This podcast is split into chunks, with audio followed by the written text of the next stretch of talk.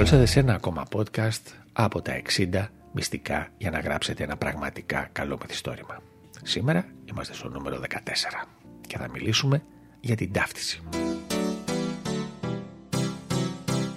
Έχετε γράψει ένα πραγματικά καλό μυθιστόρημα και έχετε δημιουργήσει ενδιαφέροντες χαρακτήρες πότε; Μόνο όταν ο αναγνώστης ταυτίζεται μαζί τους. Μέσα από τις συγκρούσεις και την εξέλιξη του χαρακτήρα σας, ο αναγνώστης ταυτίζεται μαζί του. Τότε τι συμβαίνει; Ο πραγματικός κόσμος ξεθοριάζει και χάνεται ο αναγνώστης μας στο φανταστικό κόσμο των χαρακτήρων. Τότε και μόνο τότε η λογοτεχνία μπορεί να του φανεί περισσότερο πραγματική από και την ίδια την πραγματικότητα. Τότε σημαίνει ότι ως συγγραφέας έχετε πετύχει το στόχο σας. Πώς μπορείτε να πετύχετε την ταύτιση; Η συγγραφή λογοτεχνίας όπως έχουμε πει στις περισσότερες φορές αφορά ανθρώπινους χαρακτήρες. Και οι ανθρώπινοι χαρακτήρες έχουν συναισθήματα. Όταν λέω ανθρώπινους χαρακτήρες, το έχω πει πολλές φορές, είναι ένας όρος που τον χρησιμοποιούμε χάρη συντομίας. Ο κεντρικός σας ήρωας μπορεί να είναι ένα σκύλος, μπορεί να είναι ένα δέντρο, μπορεί να είναι ένα βουνό, μπορεί να είναι εξωγήινος, μια τεχνητή νοημοσύνη, μπορεί να είναι οτιδήποτε. Εμείς όμως αντιμετωπίζουμε αυτό που έχουμε σαν κεντρικό μας ήρωα ως άνθρωπο. Γιατί μόνο έτσι μπορούμε να ταυτιστούμε μαζί του.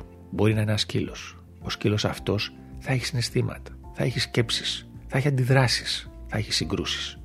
Άρα επομένως, όταν λέμε ανθρώπινοι χαρακτήρες, είναι χάρη συντομίας. Ερχόμαστε λοιπόν πάλι στην ταύτιση. Είπαμε λοιπόν, κάθε χαρακτήρας, ανθρώπινος χαρακτήρας, κάθε βασικός μας ήρωας έχει συναισθήματα. Άρα, αμέσως μόλις ξεκινήσετε την ιστορία σας, όσο πιο γρήγορα μπορείτε, βάλτε το χαρακτήρα σας σε μια συναισθηματικά έντονη κατάσταση, σε μια εξελισσόμενη κρίση. Ο ήρωάς σας χωρίζει, ο ήρωάς σας χάνει το παιδί του, βρίσκεται με ένα πιστόλι στον κρόταφο, είναι άνεργος, κάτι του συμβαίνει έντονο συναισθηματικά, βρίσκεται σε κρίση. Και σε αυτή την κρίση θα αρχίσει να αντιδρά. Και εκεί ο αναγνώστης θα αρχίσει να συμπάσχει μαζί του από τις πρώτες σκηνές, από την πρώτη βασική σκηνή του ήρωά μας. Παραδείγματος χάρη, στο γέρος και τη θάλασσα, του Hemingway. Πώς ξεκινάει; Ξεκινάει με ένα γέρο ψαρά που δεν έχει πιάσει ούτε ένα ψάρι για πάρα πολύ καιρό και υποφέρει από τις κακουχίες.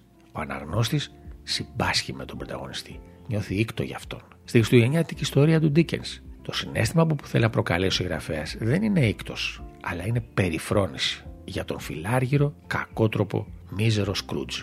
Λειτουργεί καλά, γιατί οι αναγνώστες πραγματικά τον περιφρονούν. Άρα, η πραγματική ταύτιση έρχεται όταν οι χαρακτήρες βρεθούν μπροστά σε επιλογές, έτσι ώστε ο αναγνώστης να μπορέσει να συμμετάσχει στη διαδικασία λήψη αποφάσεων. Αν ο αναγνώστης λέει, Έλα, Ρενικό, πάλεψέ το, ή Όχι, όχι, όχι, όχι, μην παντζευτείς αυτό τον αλήτη, τότε ο αναγνώστης έχει ταυτιστεί με το χαρακτήρα σας. Άρα, συνοψίζουμε. Οι ήρωές μας, οι χαρακτήρες μας, οι βασικοί μας χαρακτήρες έχουν συναισθήματα. Τους βάζουμε αμέσως σε μια έντονη συναισθηματική κατάσταση, σε μια κρίση. Αυτό βοηθάει να ταυτιστεί ο αναγνώστης με τον ήρωα και να αρχίσει να νοιάζεται γι' αυτόν. Στο μικρόφωνο ήταν ο Πέτρος Τσαπίλης.